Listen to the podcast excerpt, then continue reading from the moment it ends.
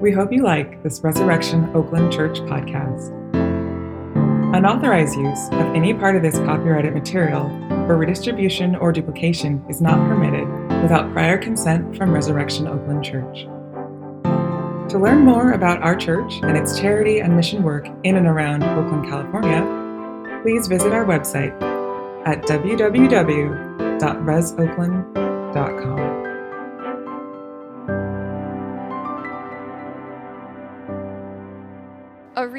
from Genesis 15. After this, the word of the Lord came to Abram in a vision. Do not be afraid, Abram. I am your shield, your very great reward.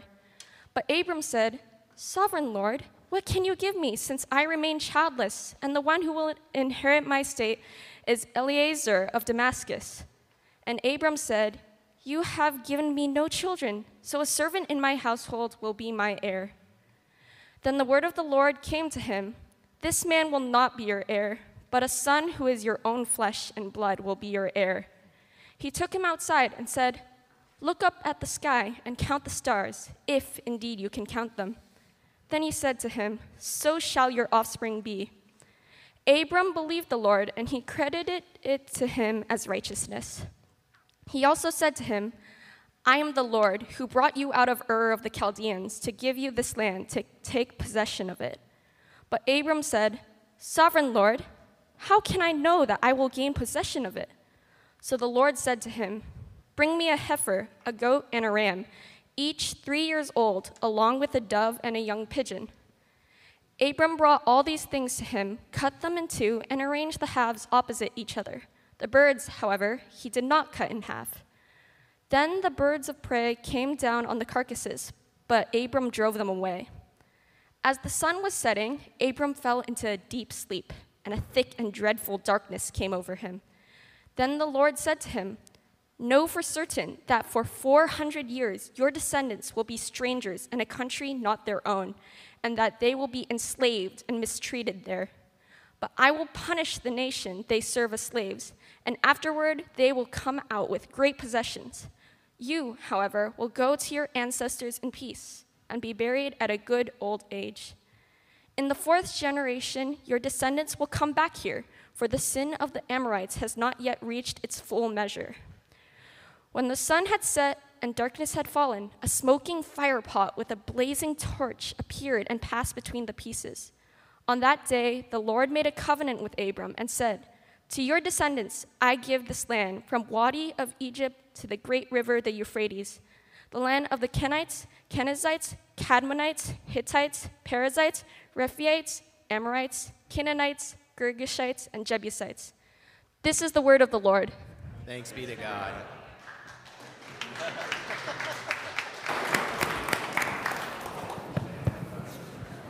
I am really glad I did not do that scripture reading myself.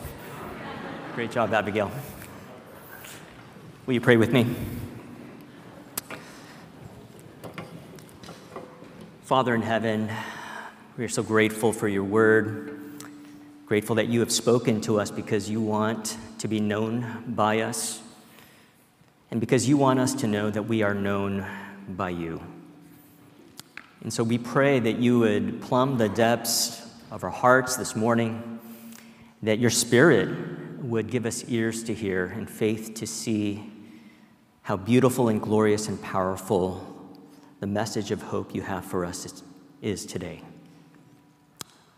Lord, we pray that you would speak to us wherever we are, whether we're here and we don't believe in you yet, and we aren't sure what we believe, uh, whether we're surprised to be at church this morning, or whether we've been coming for a long time, hoping for some kind of spiritual breakthrough and it hasn't come. Lord, whether we're here as bruised reeds that are just barely hanging on, desperate for relief and for comfort and for hope, whether we feel completely stuck, or whether we're just hungry.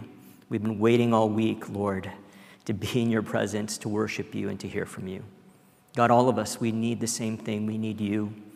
And so we pray, Lord, that you would overcome every obstacle that you would speak to us intimately and personally, and that you would transform us by your word. We pray this in Jesus' name. Amen. Well, good morning. Let's try that again. Good morning. All right. Well, it's so good to be with you this morning. We have been working through this new sermon series on the life of Abraham. And we've been talking about two things in this story that are really important um, as you consider the story of Abraham. The first is that we have this idea that the God of the Old Testament is really different from the God of the New Testament. We have this idea that the God of old, the Old Testament is angry and scary and really, really strict, and that the God of New Testament is full of compassion and grace and love and tenderness and gentleness. And Abraham really demonstrates that that is not true at all. That the God of the Old Testament is the same as the God of the New Testament. That the God of the Old Testament is, in fact, gracious and holy. He's loving and he's strict. And he brings us to a, a, type of life that none of us are looking for. And that God, the God of the Old Testament, is a God who is faithful to people who are unfaithful. People like Abraham, as we've been seeing and we, as we'll continue to see, is a complete wreck. He almost totally destroys his life and his family's life several times, and yet God remains faithful to him. The other thing that Abraham shows us is that his life is a great picture of the Christian life.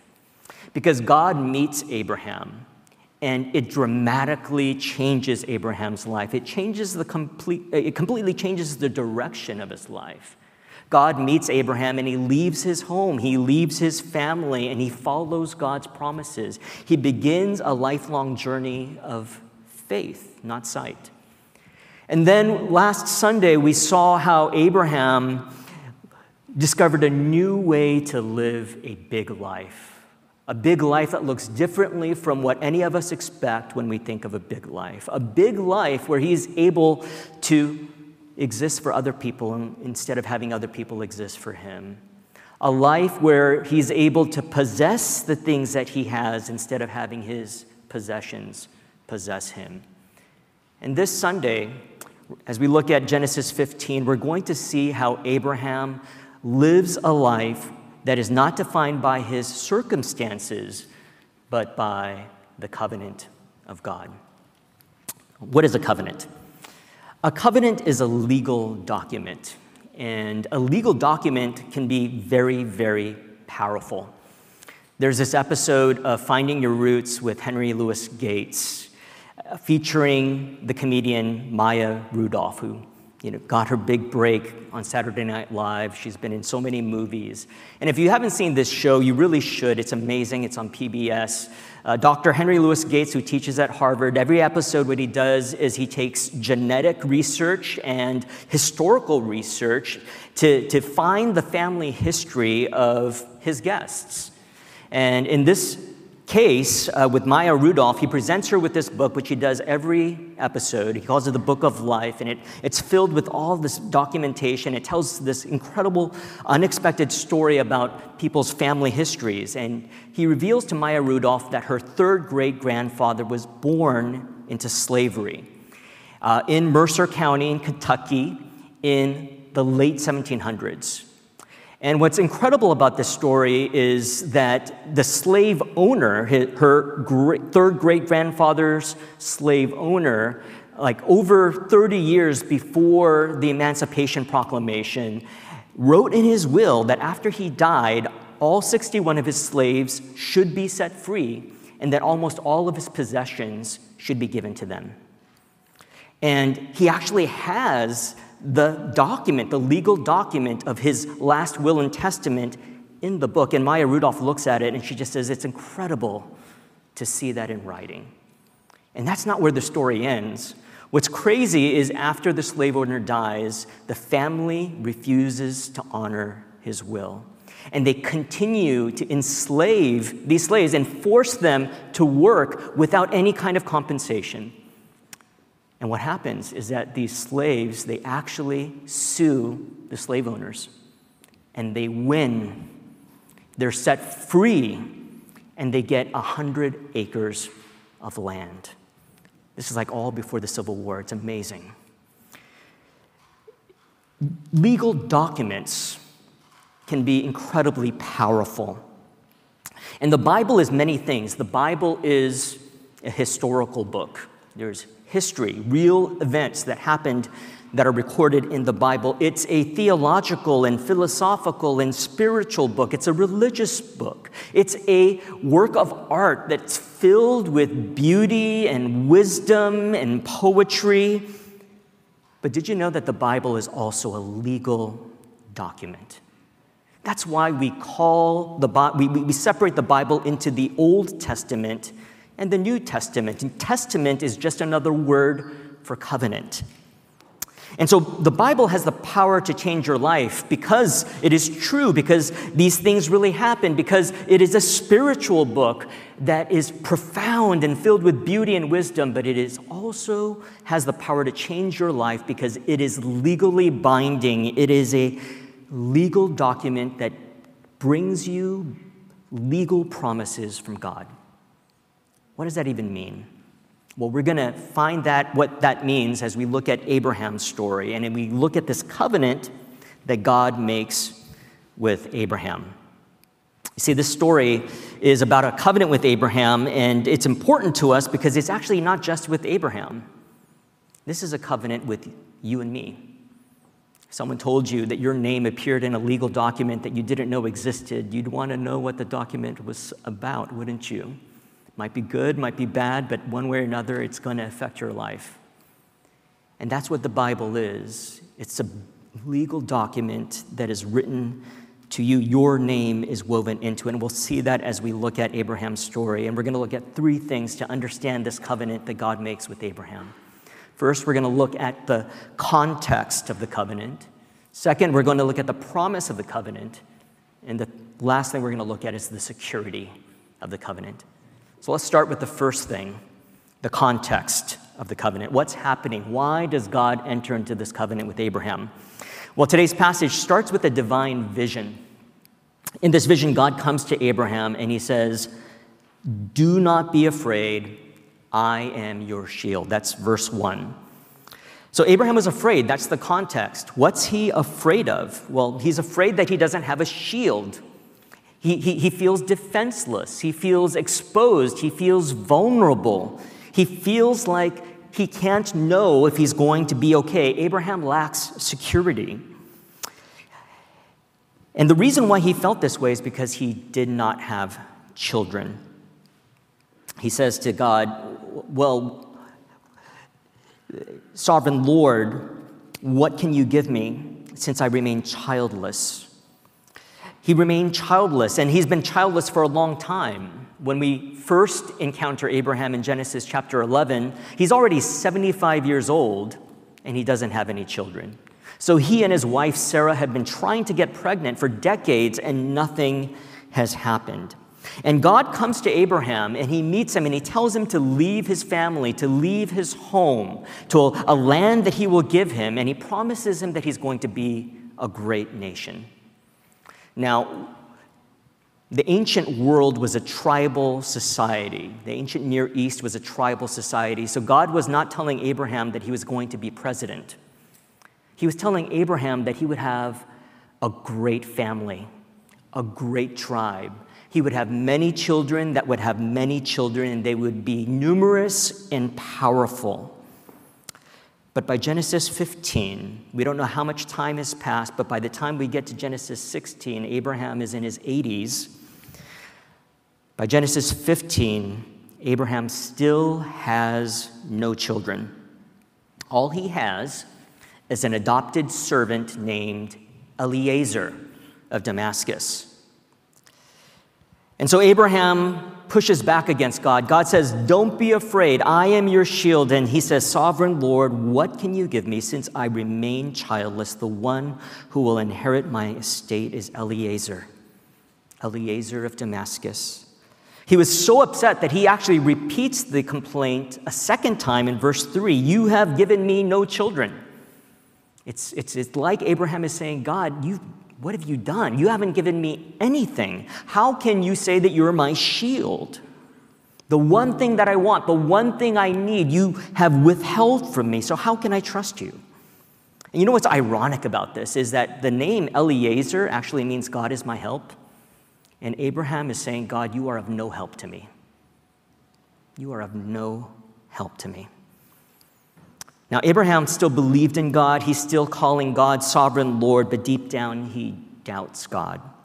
He doesn't trust God because he's afraid. He's afraid that he's never going to be a father. He's afraid that he will never have a tribe. He's afraid that his family name will end with him. He's afraid that he will lose everything in his old age when he hands everything over to his servant. He's afraid that God is not going to help him. He's afraid that his faith in God has been misplaced. You know, people say that Christianity is a crutch, that it's a great story that people believe to help them feel better about themselves, to help them cope with their fears, to their, with their anxieties. But here's the thing have you ever considered that doubt is a crutch too?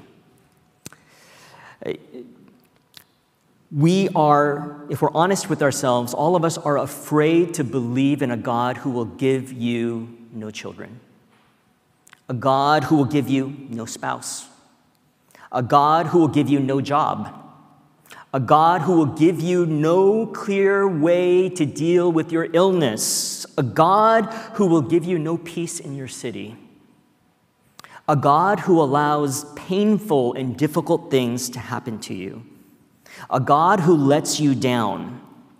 We think that we come to God objectively with our doubts, but none of us do because we come to God filled with fear.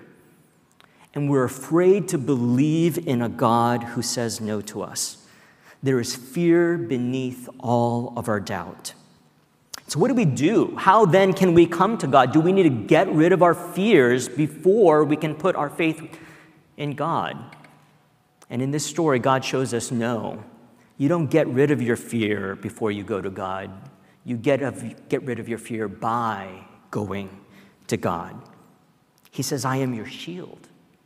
I am the one that's going to protect you. I am going to be the one that makes sure that the things that you are afraid of will not hurt you. I am the one that's going to take care of you. I am your shield. You don't have to be afraid of me because I love you. And that's what God does here with Abraham. It's incredible how gentle and sweet and tender God is with Abraham. God has just told Abraham, I am your shield. And Abraham has basically said, No, you're not. He's like an angry teenager. You've never done anything for me, God. All right? And God, in response, says, he doesn't, he doesn't turn his back on Abraham. He doesn't say, Fine, Abraham, have it your way. God continues pursuing him. And he takes him outside and he shows them the stars and he repeats his promise and he shows him that there's something for him to look forward to. He shows him that there are promises that will fulfill the things that his heart is really longing for. See, God knows everything that we are afraid of, and He even knows the way that we are afraid of trusting Him and believing Him. And He still wants to be your shield. He still wants to protect you. He still wants to help you. He still wants to make sure that you are okay. We talk a lot about how we want to be a church where you can belong before you believe. And that's because we believe that God is not threatened by anyone's questions, anyone's doubts, anyone's gotcha, you know, uh, ideas. Um, God is not afraid of our unbelief or our skepticism. And so, the church, of all places, should be a place where you can belong before you believe, where you can process your doubts and your questions, because God is not threatened by our fears. In fact, He wants to take them away. And He does that through the promise of His covenant. So, the second thing we're going to look at here is the promise of the covenant. What is God promising to Abraham? Well, after God told Abraham that he was his shield, he took him outside he showed him the stars, and he told him that uh, he was not only a shield, God told him I am your very great reward. And what does that mean for God to be your reward? Well, a, reward is something that justifies you. It tells you that your effort was all worth it. God is promising Abraham justification here in this encounter. And justification is the declaration that you are right, the declaration that you are perfect, the declaration that all your hard work was worth it, that you did the right thing, which is why justification is usually something that you earn. And this is something all of us need. We all need justification. We need more than just safety in life. We need to have purpose. We need to know that our life means something, that our life has made a difference, that we've accomplished something. We need to know that there is something that we can do right. We need to look at some area of our life and say, at least I was perfect in this. Alex Honnold is the first person to free solo El Capitan in Yosemite, uh, which means that he climbed El, El Cap without any ropes, without any safety equipment, and without any assistance. He was the first person to do it. He did it back in 2017, and they made a documentary about that climb called Free Solo. And uh, when you watch that docu- documentary, you realize how crazy this feat was. Even other rock climbers who free climb, not free solo, but free climb, which means that you, you climb with assistance from another climber, but without ropes or equipment, uh, they think Alex is crazy, and they try to talk him out of it. Uh, even the best rock climbers think that uh, there is something wrong in Alex's head because one slip, one misjudged move can lead to certain death. Either you're perfect when you're free solo or you're dead. So, why does Alex do it? Well, he talks about his motivation in this documentary. He says, Look, I don't want to fall off and die either, but there is a satisfaction to challenging yourself to do something well. That feeling is heightened when you are for sure facing death. You can't make a mistake. If you're seeking perfection, free soloing is as close as you can get. And it does feel good to feel perfect, like for a brief moment. One of the really thrilling things about sports is that we get these concentrated moments of perfection. It is amazing when you see Alex. Free solo to the top. And then he makes it and he's, he's, he's alive, he's not dead. And that's true of all sports. I don't know if you caught the Niners game last night. It was a really messy game, but only a, free, a few perfect plays resulted in a breathtaking win we, we, we savor these moments because we are all craving that kind of moment in our lives. We want to be perfect at something, we want to be complete at something, and we look for perfection, we look for justification in our work, in our relationships, in our friendships, in our beauty, in our politics. We look for it in our morality, we look for it in our religion. And the thing is, no matter how good we are, we never feel perfect enough. Maybe in brief, fleeting moments, but never completely. And that's actually what's happening here with Abraham. Last week, we saw how God told Abraham that he would have as many children as the dust of the earth. And God said that to Abraham after a huge failure in his life. Because in the second half of Genesis 12, Abraham basically allowed Pharaoh to take his wife, gave him permission to take his wife into his harem as a concubine. And that could have been disastrous, but God rescued him from a potentially disastrous decision, a cowardly decision. And then in Genesis 14, God tells Abraham, Look, you're going to have as many children as the dust of the earth. And notice, did you notice God's doing the same thing here? He takes him to this to, to outside to look at the night sky, and he says, "You're going to have as many children as there are stars in the sky." But you know what the difference this time is? In Genesis chapter 13, Abraham just had a huge win. Uh, in, in, in Genesis 14, Abraham just had a huge win. In Genesis 14, his nephew Lot gets kidnapped and held hostage by foreign kings, and Abraham goes to war and wins this war with multiple kings and rescues his son nephew. So at the beginning of Genesis 15, Abraham should be on top of the world. He should be brimming with confidence, but he isn't. All he could think of is that he still doesn't have children. He's still not justified. No matter how successful he is, no matter how many right things he does, he's still not justified. And so God takes Abraham out into the night. He shows him the stars and he says, Abraham, you are not going to achieve this. You are not going to justify yourself. I am going to justify you. I will make this happen. Don't trust yourself, trust me. This is amazing because everyone knows that they need mercy when they mess up really big. But Christianity declares that we need mercy even in our best moments. Even when you do the right thing, not only when you do the wrong thing, but even when you do something right, you need the mercy of God because even the right that we do cannot justify us. We are powerless to justify ourselves. The only way we can be justified is by God's sheer grace. And that's why verse 6 says that Abraham believed the Lord and he credited to him as righteousness. Now, listen to the way that the Apostle Paul actually interprets this verse. Romans 4, verse 22 through 25, Paul is talking about Genesis 15, verse 6, and he writes, This is why it was credited to him as righteousness.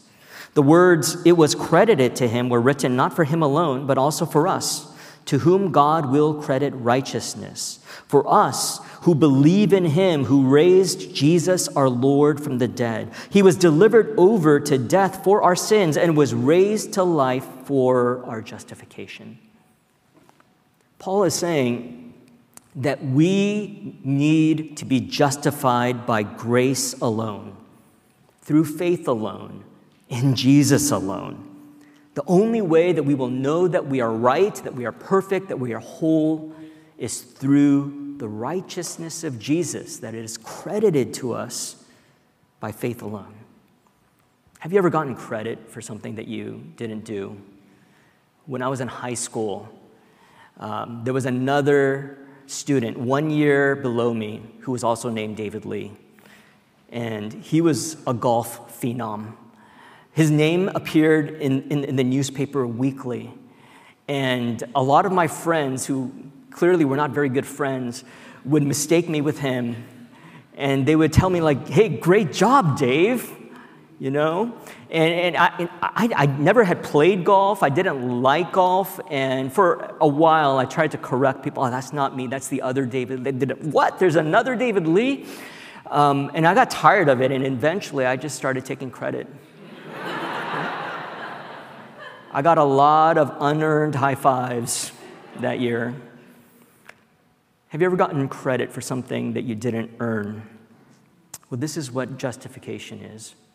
God credits you with something that you didn't earn, a righteousness that you didn't earn, the righteousness of Jesus. You get credit for Jesus' perfect life. And it's not because you earned it, but simply because you believe you believe in the audacious grace of God that justifies you by faith. How do you know? How does this happen? How does this work? This brings us to our last point the security of the covenant. The next morning, God came to Abraham again, and he told him about all the land that he was going to give him. The land tied to, to people groups that are really difficult to pronounce. And at this point, Abraham didn't own any land. He didn't even own a plot of land to be buried in. And so fear and doubt crept back into Abraham's heart, and he said, Sovereign Lord, how can I know that I will gain possession of it? And Abraham is asking for security, he's asking for a guarantee. How will I know? And God responds by telling Abram to get a heifer, a goat, and a ram, along with a dove and a young pigeon. So bizarre. Well, this is what people did in the ancient Near East when they made a covenant. What we're witnessing here is a covenant making ceremony. Uh, in the ancient Near East, when two parties made a covenant, they would take all these animals, they would cut them in and they would put the animals across from one another, and then each party would walk between those animals. And it was a symbolic way of declaring if I break covenant with you, may I be torn in half like these animals. And both parties would do this to give each other security, to give each other assurance, to, to, to make a legally binding agreement. People in the ancient world took covenants really seriously. These days, when you sign a contract, you, put, you usually put your money on the line. But in the ancient world, when you signed a covenant, you put your life on the line. How would you know that a business partner wouldn't betray you? How would you know that a king would honor a treaty? How would you know that uh, your servant won't turn against you? Well, because you made a covenant, and in these covenants, people put their lives on the line. And that's what's happening here. Notice that God tells Abraham to get these animals, but he doesn't even have to tell him what to do. He doesn't say, now, next, Abraham, you cut them in half. Abraham cuts these animals in half without being told because he knows what a covenant looks like. He knows exactly what's happening here. And so Abraham cuts these animals in half, puts them across from each other, and he can guess what's going to happen next. Abraham expects both he and God to walk between those animals. And God is giving him an assurance. God is saying, If you follow me, if you honor my covenant, then I will justify you. I will give you all these things that your heart longs for children, land, security. But that's not what happens. Because this covenant was unlike any other covenant ever seen. By the time Abraham was done gathering, butchering, and setting up these animals, it's already sunset. It's taken him all day. And a dreadful darkness, the Bible says, a dreadful darkness comes over Abraham, and he falls into a deep sleep. And he's paralyzed by this darkness. He couldn't walk between the animals, he couldn't get up, he couldn't say anything. All he could do is lie and watch. And while he was lying there, God appeared as a smoking firepot and a blazing torch in verse 17. How do we know this is God? Well, first of all, we know because in verse 18 it says, There, uh, on that day, the Lord made a covenant with Ab- Abram. So that was God going down be- between the animals. No one else walked between the animals, only the blazing pot of smoke and the blazing torch and so this is God walking down this, this uh, between these animals.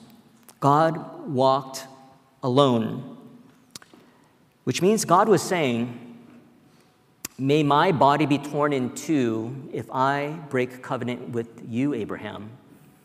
And may my body be broke, torn in two if you break your covenant, Abraham. And this is incredible. Because think about what this means. Contracts exist to give you legal protection. They exist so it will be hard for other people to hurt you. But this covenant was completely one sided. It existed to protect the person hurting God. It guaranteed the safety of the covenant breaker and guaranteed the horrendous death of the covenant keeper. It promised that God would be faithful to Abraham, even when Abraham was unfaithful to him. And don't you see why Paul says that we are justified by faith in Jesus because that is what Jesus did for us when he died on the cross. Jesus fulfilled God's covenant with Abraham to save us from our sin and to justify us. When Jesus died on the cross, it was not like a soldier falling on a grenade to save his friends. When Jesus died on the cross, it was like a soldier falling on a grenade to save his enemies. We are not neutral parties in this covenant. We're unfaithful. We're imperfect. We're broken. We're flawed. We make a mess of our lives. We repeat the same mistakes over and over again. And yet God looks at us and He is not disgusted by us, but He's overwhelmed with love, a love that binds Him to us in a way that He is willing to suffer for our mistakes, to pay for our sin, to treat His enemies like His beloved children. The Apostle Paul puts it this way in Romans 5, verse 7 and 8. Very rarely will anyone die for a righteous person, though for a good person, someone might possibly dare to die, but God demonstrates his own love for us in this. While we were still sinners, Christ died for us. While we were still sinners, while we're still afraid to trust God, while we're still pushing God away, while we're still running away from Him, while we are hiding in shame from God, while we are still wondering, has God abandoned me? God is pursuing us because He loved us while we were still sinners. Abraham asked, How can I know? And it's a question that haunts every single one of us. How can I know? How can I know that I will be okay? How can I know that things are going to work out? How can I know that God is real? How can I know that God hasn't abandoned me? And the answer is God's covenant. God put his life on the line in his covenant of grace to give you a security that no one else can give you. You can't give yourself the security. Nothing in this world can give you the security, but God can give it to you because he's the only one who dared to make a covenant like this with you. And He will love you. He will love you even when you are unfaithful, even when you are His enemy, even when it means death on a cross. And He will not let you fail. What would you do for God if you knew that you could not fail? What would you endure for God if you knew that it would 100% lead to a, a great reward. Well, if Jesus is your Savior, you can know. You can know that you will not fail even when you fail because of God's covenant. You can know that you can endure anything, no matter how hard life gets. You can even endure 400 years of slavery in Egypt because it will lead to a very great reward. And where is the proof? Not your circumstances, not your, the way that you feel, the proof is in God's covenant. And that's what this table represents. This is a covenant meal. Every Sunday, when we celebrate the Lord's Supper, we are reenacting the covenant ceremony that we see in Genesis 15. But we don't tear animals in half, we tear a loaf of bread in half. Because Jesus said, This is my body, which is broken for you. And so on the night that the Lord Jesus was betrayed, he took bread and after giving thanks, he broke it. And he said, This is my body for you. Eat of it in remembrance of me. In the same way, he took the cup and he said, This is the cup of the new covenant in my blood, which is shed for many for the forgiveness of sins. Drink of it in remembrance of me. And as often as you eat this bread and drink this cup, you proclaim the Lord's death until he comes again. Let's pray. Our Father in heaven, we thank you for giving us the one thing that none of us could ask you for. There's so many things we ask for, Lord, things that we think will give us security, but Lord, none of us could have ever dreamed to ask that you would send Jesus, your only begotten Son, to die in our place on the cross, for him to be torn in two so that we could be made whole. And yet, Lord, we didn't have to ask because you were glad and willing to give it. And so we thank you for this table. And we pray that as we take hold of the bread and the wine, Lord, that we would receive all of Jesus, that our faith would be buoyed, that we would be filled with an otherworldly joy and an otherworldly peace because we are able to taste and see your goodness and your promises. We thank you, Lord. And we pray this in Jesus' name. Amen.